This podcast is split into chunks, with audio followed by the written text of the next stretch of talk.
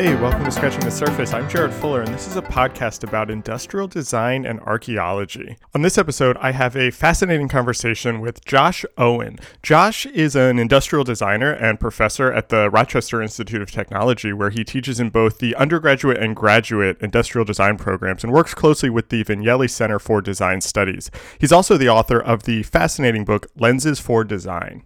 I sort of accidentally met Josh actually back in 2007. I was a freshman in college at Philadelphia University in the graphic design program, and Josh uh, was on the faculty there at the time in the industrial design program. And on the first day of the new student orientation, faculty from each of the design departments came to speak to the new students, and Josh spoke about the industrial design program. And I honestly can't remember what he said, but I remember really liking it and finding it really inspiring and thinking this guy thinks about design the way I want to think about design. And so after the presentation, I went up to him and introduced myself and, and told him that I was studying graphic design, but uh, actually really liked his talk and hoped that I would be able to take a class with him sometime in the future. But I actually ended up transferring out of Philadelphia University after that first semester and never talked to him again uh, until now, until this conversation. And so in this episode, I try to figure out how he thinks about design and why it resonated with me so much uh, back in 2007 as this like 18 year old new designer. We talk about his early childhood going to uh, archaeological digs with his father and how this fostered a, a really early interest in both material culture and anthropology that has led to and influenced the career that he's had now we talk about the balance between studio practice and, and academia and how those influence each other and how teaching kind of influences the work that he's doing today. I loved this conversation. I've obviously been a fan of Josh and his work for well over a decade now. So it was so nice to talk about all of these things that we're both uh, very interested in. If you're a fan of the podcast and want to help support it, you can become a member for $5 a month or $50 a year. Members get an exclusive monthly newsletter that features behind the scenes content, links and articles from former guests about design and writing and criticism, as well as uh, previews of the upcoming episodes. Scratching the Surface is fully supported through these memberships. So if you like the show and want to see it continue and help with its ongoing production, I hope that you consider joining. Thank you for listening and enjoy this conversation with Josh Owen.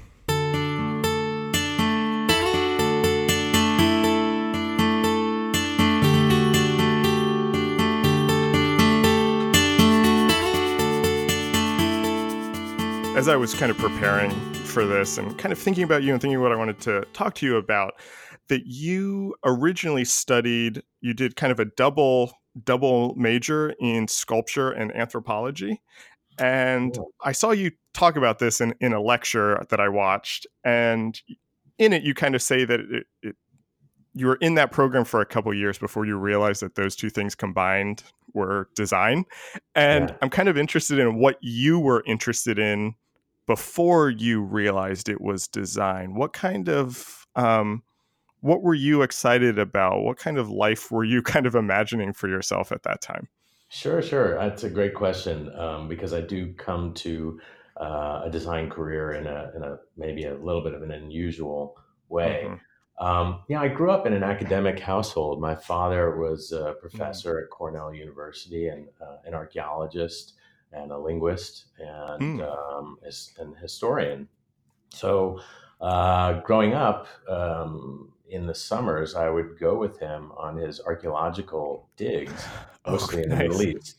And that, you know, it, it was, uh, you know, it was a it was a life that um, was really intriguing to me. Um, it you know it conjures images when you talk about archaeology of uh, bullwhips and you know, Indiana Jones, but the reality yeah. is is much less sexy. Um, you know, he was he was doing his research and his field work um, took us uh, to some pretty inhospitable places, kind of desert environments, where we you know set up camp with uh, his students and his colleagues, and we'd scrape away layers of earth day after day in scorching heat, you know, getting up at four in the morning, uh, mm-hmm. dragging buckets of earth and, and sifting for little bits, little shards of pottery and uh, artifacts that, you know, taken together with his research and his uh, expertise and, the, and, that of his colleagues and of his students, um,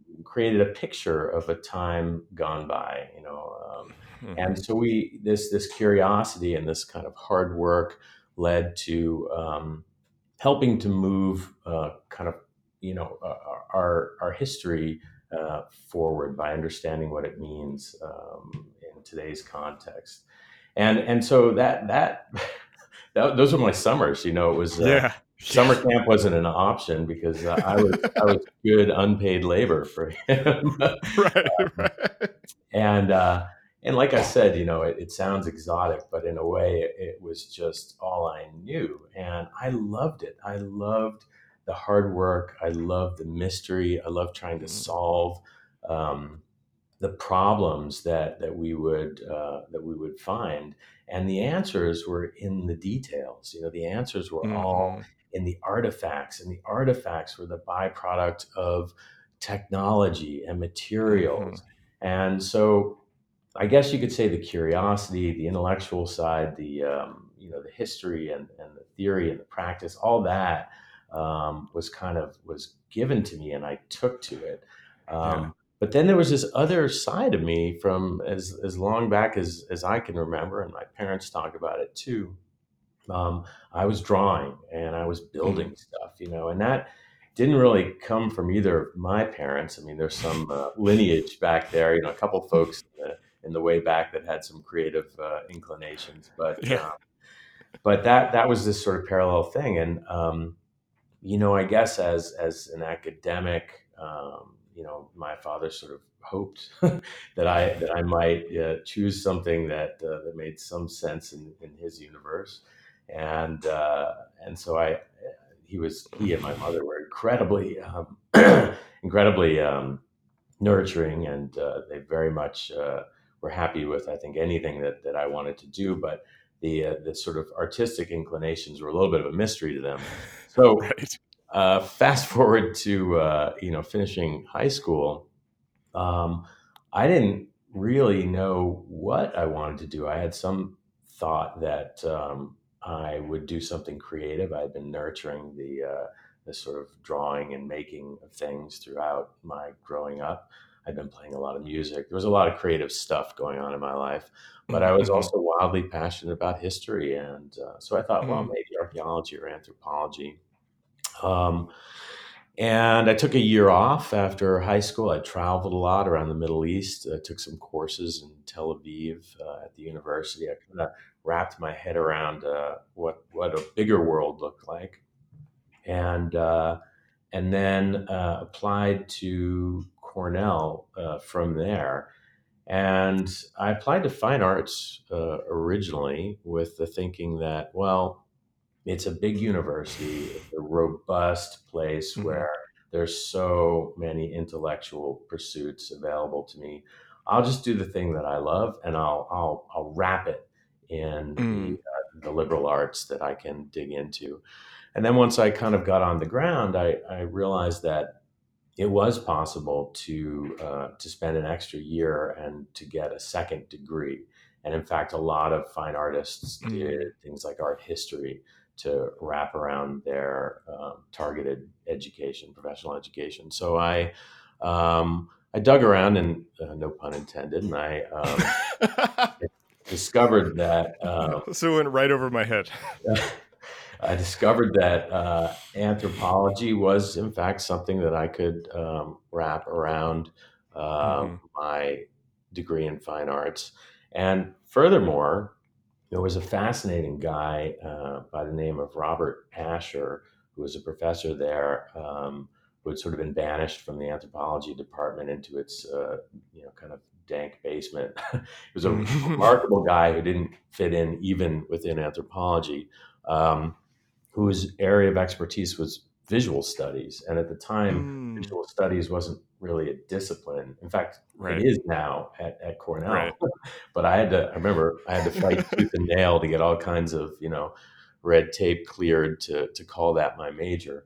So it was sort of, um, anthropology with a focus on on uh, visual studies, and visual systems. So I was, you know, kind of hmm. picking and choosing my curriculum from architecture and from film and from uh, anthropology, and um, and I, I, you know, as I said, I sort of wrapped that around my study of sculpture, and what happened was in the midst of all that um, kind of um, sifting of information. Um, just to drag this archaeological metaphor. yeah, I'm loving this. Um,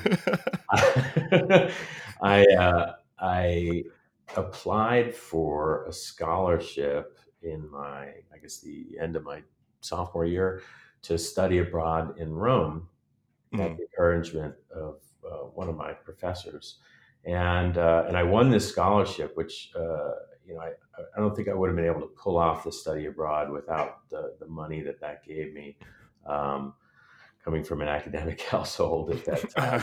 um, but I, I, got this great uh, grant, and uh, and it was it was uh, based on the body of work I submitted. So I was very proud that you know the work I'd been doing uh, in anthropology and in sculpture kind of validated this uh, study abroad experience.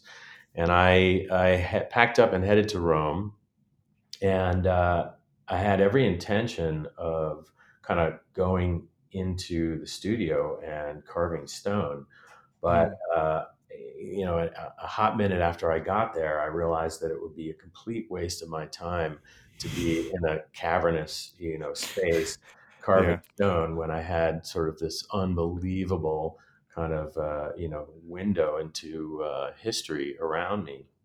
So I, mm-hmm. I pretty quickly you know, bought a dozen sketchbooks and just, you know, headed out to draw. And mm. I was in heaven. I remember just, you know, sitting in front of Bernini's and Michelangelo's and, uh, you know, Caravaggio's and, and yeah. walking the streets and, and soaking up the, uh, the urban fabric of Rome. And, uh, and I, I, it hit me uh, kind of like a bolt of lightning. I mean, I don't, I usually say these things don't happen to designers, but uh, it, it, hit me that these um, maestri, these these great uh, um, artists, as we're told, you know, Da Vinci's and the Michelangelos and so on, weren't uh, artists as I had mm-hmm. thought of them.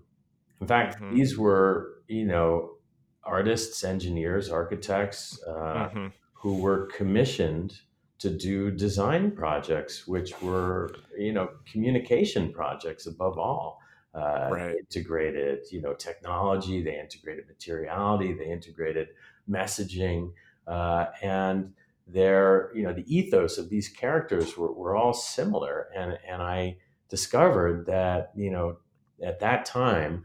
Um, the people that I saw in industry who were sort of, you know, the, the typical kind of you know, um, uh, modernist architects and industrial designers uh, were, were very similar in their kind of DNA. Mm-hmm. I, mm-hmm. I, discovered industrial design at that time. I thought, wow, you know, what have I what have I been doing all these years? You know, I've been studying kind of the behavioral aspects of you know uh, culture and um, and people and, and so on with my studies in anthropology. And then I've been studying materials and technologies and form giving mm-hmm. and, and, sculpture, you know, taken together, that sounds a lot like design.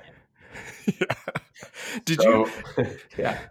Did you see, you know, I mean, I I know exactly what you're talking about. And I think, you know, obviously with um in retrospect, it's really easy to see how those two sides connected. But before that, did you see a relationship between what you were kind of doing in the studio, the the kind of sculptural work, and the anthropological work, or did these just seem like two kind of separate interests for you at the time, or, or were you kind of seeing parallels between them before you realized design as that connection point? You know what I mean? Yeah, I do know what you mean, and I I, you know, we were all 18 once, right? And right. Yeah, yeah. I, I don't think I did see some of those connections. Okay. You know, I, I, I try to impart this, you know, to my students every day because I think sometimes they look at me and they think, oh, well, you know, his his path has been so linear, you know. But I, I, didn't know, um, and I and I'm right. always delighted when I meet people who you know are 16 and they know they want to be an industrial designer or an architect or whatever. I think it's wonderful, but I don't think I knew. I think um, I was always very passionate about my interests. You know, I I didn't mm-hmm. do things halfway. I kind of threw myself in. Um, and and I, I sort of followed the thread as far as I could take it. Um, right. That's that's just you know that's part of my you know the, the, the virus that I have I guess as, as individual. But um, but yeah, so I was I was playing out these things. I was following these threads with with great passion, and um, they were kind of happening in parallel. And uh, I had amazing mentorship over the years that that helped guide me. I think you know when I was in um, in uh, in undergrad at Cornell, um, working in sculpture, I was working under uh, the tutelage of uh, a professor called Roberto Bertoia. And he's actually hmm. uh, a relative of Harry Bertoia, the, the great um, designer, sculptor.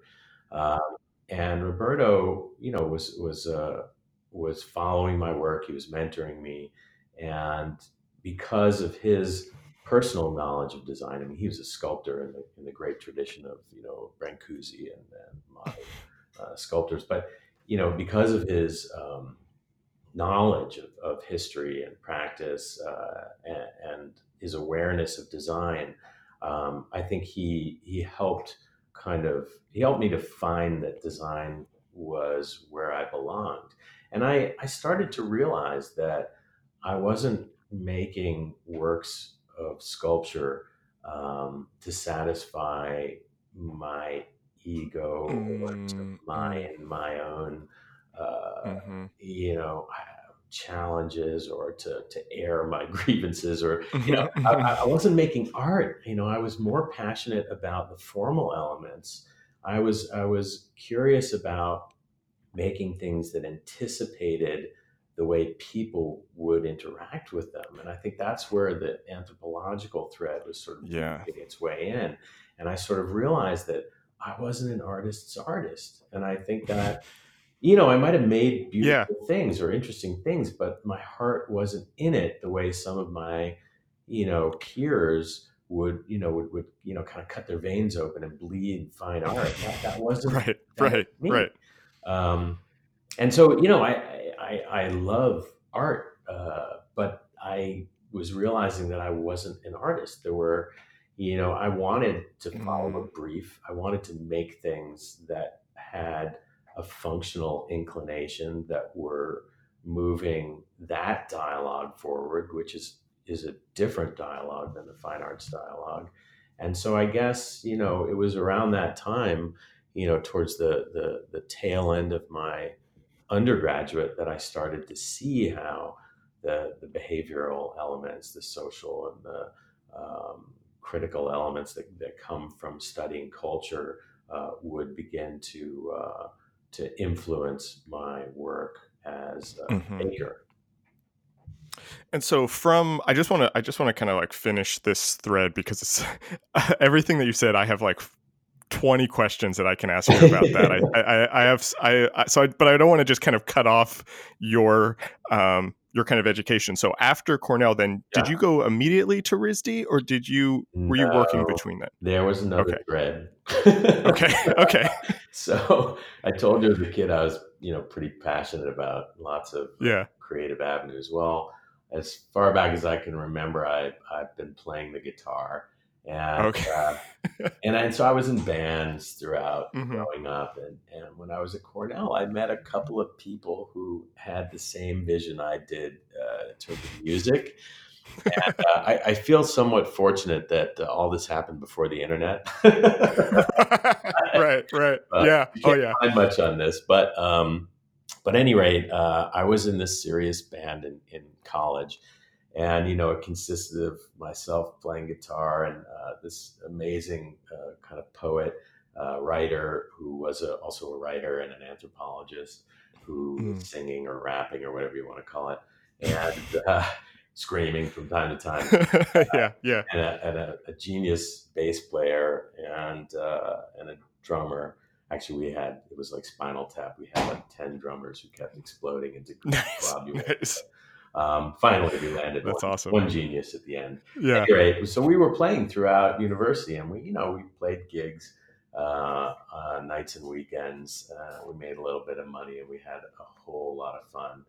And uh, we weren't like a cover band. We were passionate about innovating, and we wrote mm. tons of music. And so you know, college was coming to a close, and the four of us all had really clear trajectories, you know, with our, our academic lives. But we were diehard musicians, and we started playing. Right. You know, we were getting like we played at CBGB's in New York, and we, oh, nice. Uh, we recorded a couple of you know albums that we self-produced, and then we started to get label interest, and we were like, oh boy maybe maybe we should just stick around for a while. So everybody was going to apply to grad school, and we all said, you know, the four of us said, okay, let's put it on hold for a year and let's keep okay, you know, let's play this out. So we yeah. did, and we had so much fun.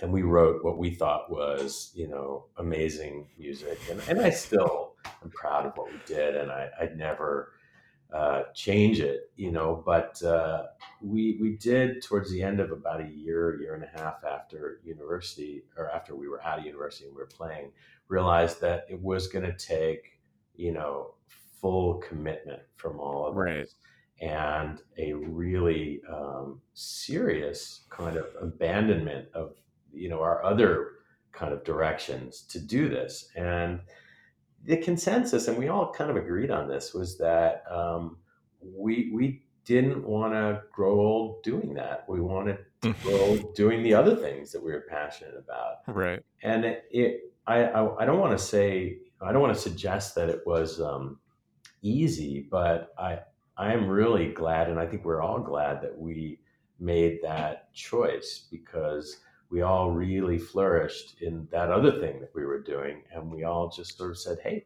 we had an amazing time. That was super fun. Yeah. So to answer your question, yeah, that's amazing. uh, yeah, I had this like parallel existence for a while, and yeah. uh, and then um, we we just after a year and change, we all kind of you know reinitiated our applications to grad school. And, okay. Uh, okay. I uh, I ended up selecting RISD, and I'm happy to tell you about that choice if you like. Yeah, and I mean, and you studied furniture design. I did. There was yeah. that, that, Okay, and uh, so at that point, were you kind of like you had kind of figured out design was the thing?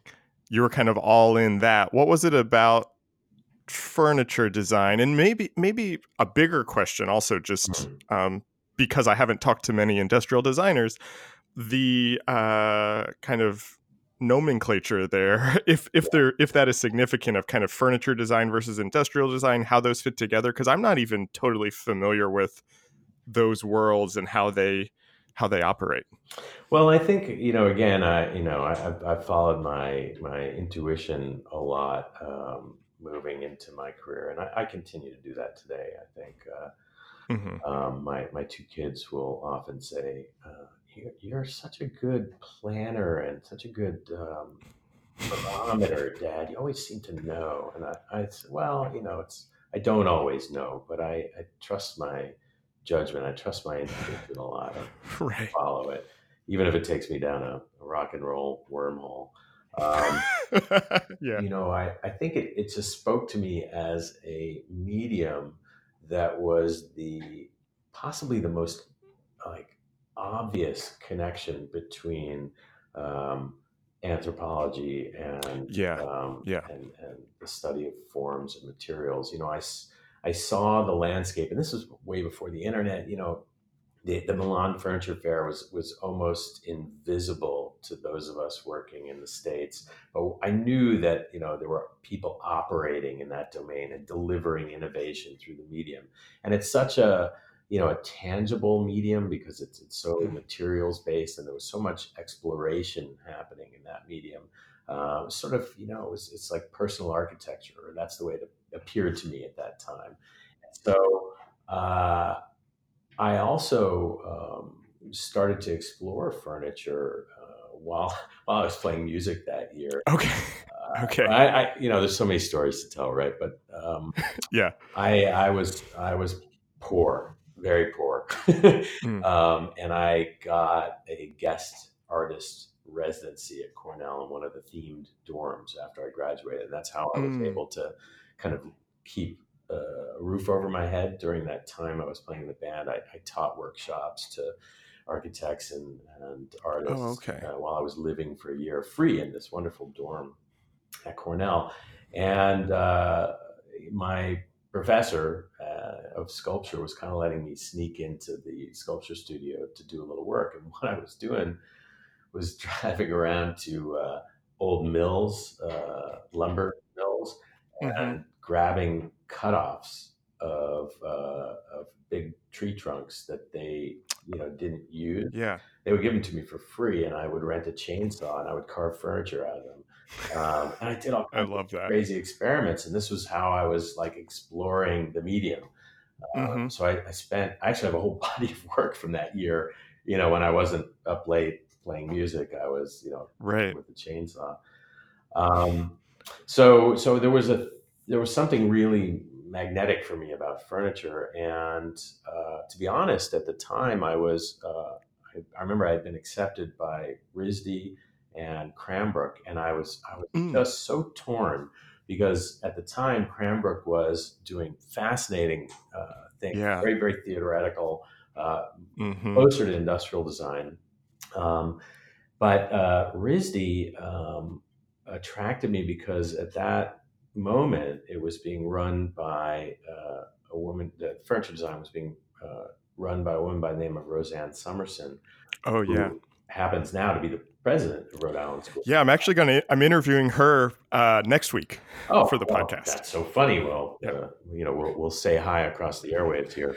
But yeah. um, it was Rosanne that uh, really attracted me um, because, you know, when I went to the program, I saw this incredibly diverse cohort of furniture designers. There were, you know, there was this Japanese guy experimenting with, you know, um, crazy kind of phosphorescent materials, and then there was a, you know, this this woman uh, uh, who was making paper stuff, and this other guy who was carving mm. like, you know, ball cloth feeded, you know, things very mm-hmm, traditional. Mm-hmm, mm-hmm. And then there were people, you know, over in glass that were collaborating, people over in sculpture that were collaborating, people in design that I, you know, had access to. And I thought, God, this place is so diverse. Um, and I, uh, and in talking to Rosanne, I thought, I can really see myself being part of a, a really mm. rich dialogue here. And, and it's less focused, I think, mm-hmm. than, what I, I, I thought, than what I saw at Cranbrook. But they were apples and oranges, and I thought, you know what, I know I can, I thrive here, and uh, so I jumped in, and I, I never looked back, and it was amazing. Uh, and uh, and Rosanne, you know, was a big part of growing the culture of furniture design there, which is, you know, has, has, has started the careers of many, many uh, interesting yeah. designers. Um, so yeah, so that that's what pulled me into furniture design, and I really uh, am so thankful that uh, that I went that way, and uh, I had such great mentorship there, not just from Rosanne, but also from a guy called John Dunnigan and others. It was mm. it was great. I want to. I, I find I find this so interesting, and the way that you are kind of talking about your education really interesting, especially as I've you know spent the last couple weeks looking at your work and kind of thinking about how you think about your work mm. because it it strikes me how formative you know going all the way back to those summers with your dad seems like that really clearly shapes how you think about design today. And in uh, you you wrote something uh, where you said something to the effect of that it's the designer's job not just to embed meaning but also to decode meaning. Mm. and that feels very anthropological. Yeah. uh, that seems like that kind of comes from your dad. Um, and and you know kind of digging up these old artifacts. And something that i think about a lot a definition of design that i've started using is that design is ideology made artifact. Mm-hmm. It's kind of taking ways of thinking, points of views, ways of seeing the world and turning them into physical reality, whether that is a product, a poster a building. Mm-hmm. And that seems very fundamental to how you think about not just your work, but also the process of design. And I'm wondering if you could kind of talk about that and how that manifests itself in your own work and in the design that you're doing, kind of thinking about bringing in the theory and the history in how that relates to materials, colors, you know, the products themselves. Well, I, I am just uh, insufferably curious uh, mm-hmm. about everything, really. But um, yeah, know, me I, too. I, yeah, I think it's what binds a lot of us as designers. Yeah. But um, you know, I, feel that um, you know that there's so much evidence around us, and as designers, like you know, as you point to, um, we have the ability to decode uh, the built environment, and beyond that, we mm-hmm. you know we mm-hmm. understand you know how to translate behavior into substance, and we have uh, empathy, or those of us that feel that's important.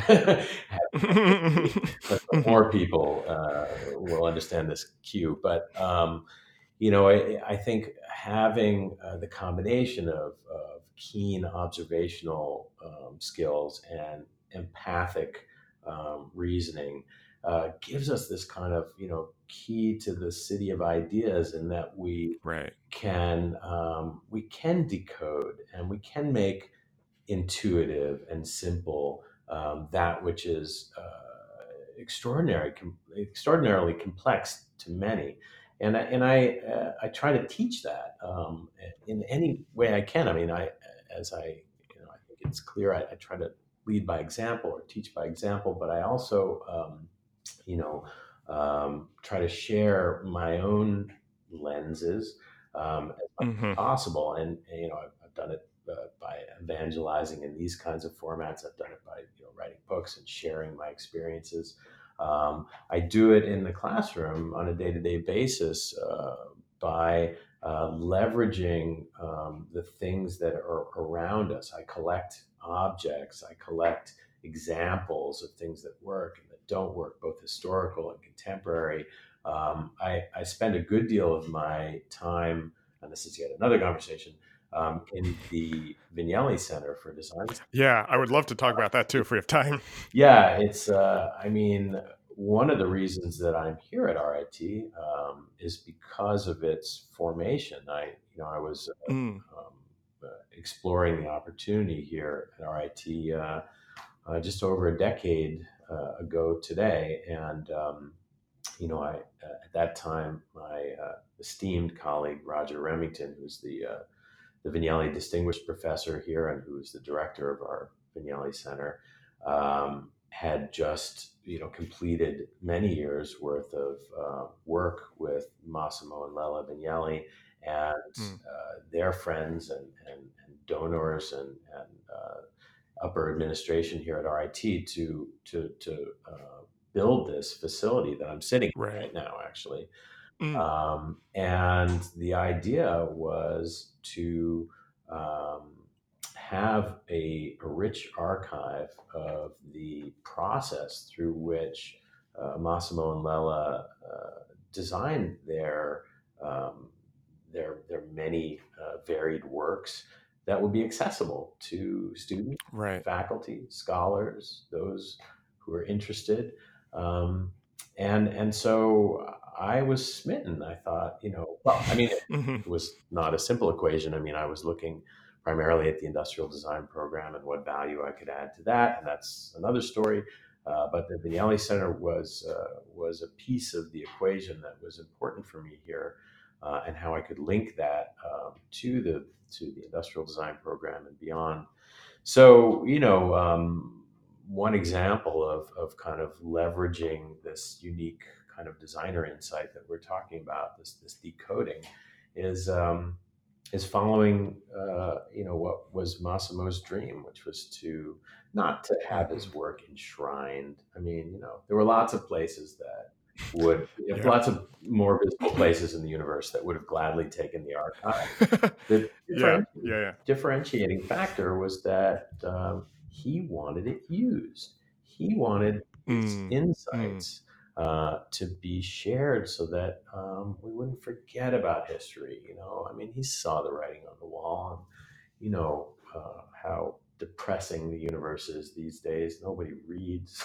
uh, mm-hmm, mm-hmm. And uh, we have a habit of letting history slip away um, and getting slapped mm-hmm. in the mm-hmm. face. But um, you know what he wanted was was these you know principles that he fought so hard to evangelize to be um, to be shared. So you know I, I am in the archives uh, you know sharing uh, this uh, process that he and Lella archived so beautifully uh, with students. We we embed that uh, the the artifacts of, of process into many of the courses that we have mm. developed so that students are, are learning from these things. Um, and I've, I've taken it further. Now I'm, I've, I've started a collections initiative, which I call Product Time Capsule, which now has, um, I think we have uh, around 19 different uh, projects, which is, it's, uh, the, the, goal is to bring in um, items that uh, tell rich stories of their development and, and follow a little bit of the kind of modernist ethos of that we kind of um, you know fall the umbrella mm-hmm. in the mm-hmm. center and uh, and rather than just archiving a, a, a beautiful object we um, search uh, long and hard to find uh, an arrangement with the designer and the company or a combination of the two so that we can uh, essentially time capsule uh, a story from right. start to finish and so we've got about mm-hmm. 19 of these time capsules, and they range from uh, Uniform Wares, First Watch, the British company that does such beautiful watchmaking, to um, you know we've got Marcel Wanders' rope chair, we've got uh, mm, mm-hmm. Wendell Castle's uh, fiberglass chairs from the '60s, and all of his drawings and models and so on. And we use those things on a regular basis as teaching tools, and to have study collections like this, where you have hands-on uh, experiences in today's day and age, when mm-hmm, you know, mm-hmm. assumptions are made based on tweets rather than sitting in a chair right. testing it for yourself, right. um, the impact is just so dramatic with uh, with education. So. Um, so I guess you could say, you know, it's it's these insights, this uh, decoding, which is as important as the encoding, and the two have to be fluid mm-hmm. and regularly imparted. I think to to manifest, uh, you know, a brighter next generation of, of designer. I want to, um, you know, you mentioned the Vignelli Center. You mentioned teaching, and you've basically been teaching kind of simultaneously through your entire career with your your practice. And i'm something that i'm really interested in is is the overlap in the intersection between academia and practice and how those influence each other. The value of being a practitioner for academia but then also being in academia for your um, kind of commercial work. How do those overlap or kind of intersect for you? Sure. Well this is where podcasts suck right? Because we need visuals. No, I'm yeah, yeah, yeah. Um, no, because actually, uh, I was just interviewed by a colleague of mine and asked me to talk about my triadic model, and that sounds very uh, academic, but in, in, practice, what that is is a little graphic that's I use uh, in lectures. It's in my lenses for design book, um, okay. and it, it's a little triangle, and it, it, seems like all good design. It seems simple, but it's really embedded with a, a lot of meaning it's a triangle, and you know equal sides, and and the top uh, is pointing up, and and on the top it has the word um, personal, uh, and uh, or and then on the um, on one uh, of the uh, sides uh, towards mm-hmm. the bottom, mm-hmm. say on the right or the left, it says academic, and then the other side it says practice. And the academic and the mm-hmm. practice are on two sides of the triangle that are sitting on the same uh, ground plane. So all right. these things appear equal, right? Um, mm-hmm. But you know, this is like a, a, guiding graphic for me. You know, like my my personal life is is everything for me. I mean, it's my wife, my yeah. kids, my, my brother, my parents, my you know, my friends, my colleagues. Like mm-hmm. everything there is on the top of that triangle. And without that support network, without that balance, without that focus, without all of that, I, I would be nothing. I mean, you know, I, I'm a person, yeah, job yeah, yeah. like anybody else, even though students sometimes, you know, think that uh, they can't imagine me eating food or, you know, like, the problem of, of uh, being a professor sometimes. Yeah. But, um, you know, that that's super important. That's why that's at the top. And that's what keeps me centered as a, as a human on the planet. Uh, but then the the having practice and academics on the same plane is a super important gesture because it shows or it, it, it, it explains that those two things happen at once and they intersect mm. and you know in a in a industry related uh, field like design uh, a field which is so um, practically focused uh, mm-hmm. it's hard to remove um, i think the um, the industry forward thought process the connection to um, you know, manufacturers and uh, the mm-hmm. technologists mm. and uh, and just the field. Uh, you you can't remove that from academics in this area of, of academia. So um, right. So I've I've always tried to keep my practice strong and my teaching strong, and I've tried to grow them. You know, in parallel um, so that they can intersect. And, I, and they are distinctly separate. I don't have a studio in my office at, RIT, you know, and uh, right. but there are many synergies and many overlaps. Um, and I think that uh, it helps me to stay current uh, for my student. Mm-hmm. And, yeah. and in fact, I think that you know my clients very much value my academic perspective. In other words, you know, I, I, I pick and choose my clients carefully. Yeah. Because I have yeah, yeah. to. I don't have the time to take on a million projects. But I, have also learned to think of that as a great um, opportunity and a, and a great privilege to focus on projects that are meaningful, not just to me, but to society as a whole. Um, mm-hmm. and, and it's not that simple. right, right. little triadic graphic makes it simple. Um, and so I, I often, uh, you know, I'll have colleagues say, you know, I remember that little triangle graphic, and I think about that, or students say that to me, and I think, well, you know, there's something to it. Um, is yeah. is a guiding, you know, kind of uh, chart that I use um, to move forward. Can you talk just a little bit more about kind of when you mentioned that your clients value your academic uh, approach, and I'm maybe the sub question or, or the kind of question behind the question is how has teaching changed your own process or the way you think about design or being a designer? Well, that's a that's a great question. I, I think that um, you know teaching keeps me engaged in a critical dialogue about mm, mm-hmm. what's important in design. My colleagues, my students constantly challenge mm-hmm. my perceptions and um, you know as well as I do that that every um, you know generation shifts their priorities.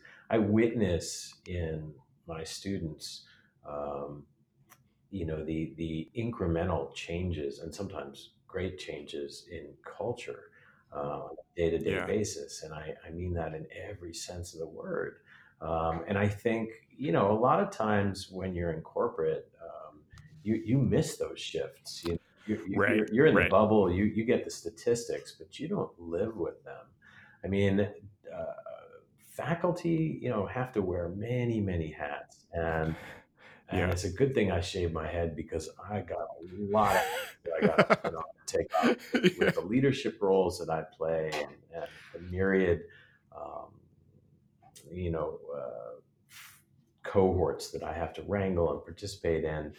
It, it keeps me nimble. I mean, I, I really believe mm-hmm. that, and and maybe it's not entirely true. Maybe I'm I'm getting old like the rest of us, but um, but I do um, really believe that that the challenging discourse um, keeps me fresh in the work that I do Yeah. as a professional. And I I've heard you know time and time again from from clients that. Um, uh, you know, I don't know they'll say that they respect that, but I think that they are very curious about that. They want to understand, Yeah.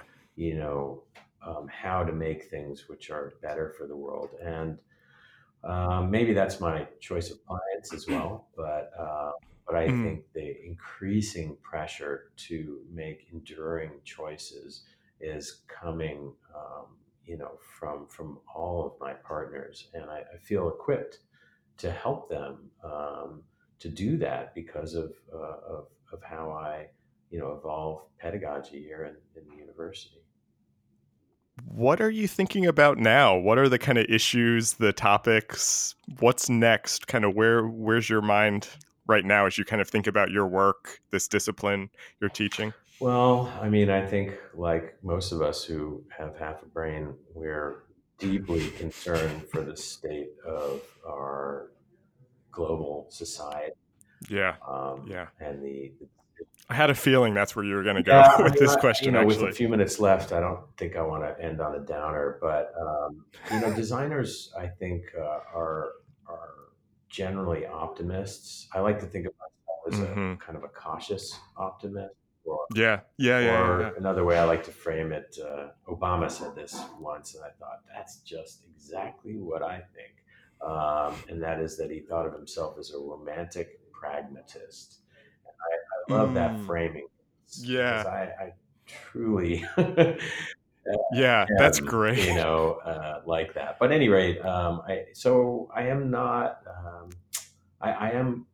I am. I'm optimistic about the future because I feel that here, you know, in the walls of uh, academia, that that um, you know, I'm helping build it, and I see, you know, these young people who are so committed um, to to making things right, and so. Um, Mhm.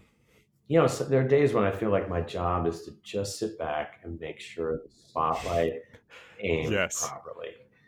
And, Yeah. and Yeah. so, you know, education is is um, is the key to so many of our disparities, so many of our uh, problems and lack of understanding and, and faith in one another. So, you know, to that end, I've been writing uh, a second book, which uh, I, Mm. I hope will be finished in the next year or so. Uh, and that focuses uh, on lessons learned in the classroom. Uh, my first book, Oh, the nice. Lenses for Design book, really was kind of lessons learned in the field. And, you know, with the hopeful, you know, feeling that, that others could learn from those. And, uh, and this book um, really is a parallel volume uh, exposing uh, w- what I've experienced in the classroom and beyond. Oh, that's so interesting. So I think that's one thing. And then, yeah, I got a lot of other product cooking. Yeah, yeah. I'm so mad you brought up that book at like right at the end. I could I could talk to you about that for another hour. for, for part two. Yeah. Yeah.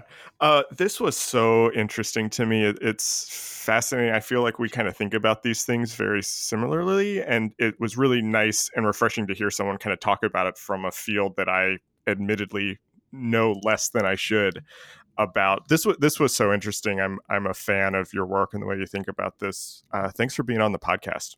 Hey, it was my pleasure. Really enjoyed talking with you, and uh, you know, I feel like we could we could do this again. Yeah, we should. Let's do it. okay. This episode was recorded on September 25th, 2019. Our theme music is by Andy Borgasani. We're on Twitter and Instagram at Surface Podcast. You can find us wherever you get your podcasts and at scratchingthesurface.fm. Thanks for listening.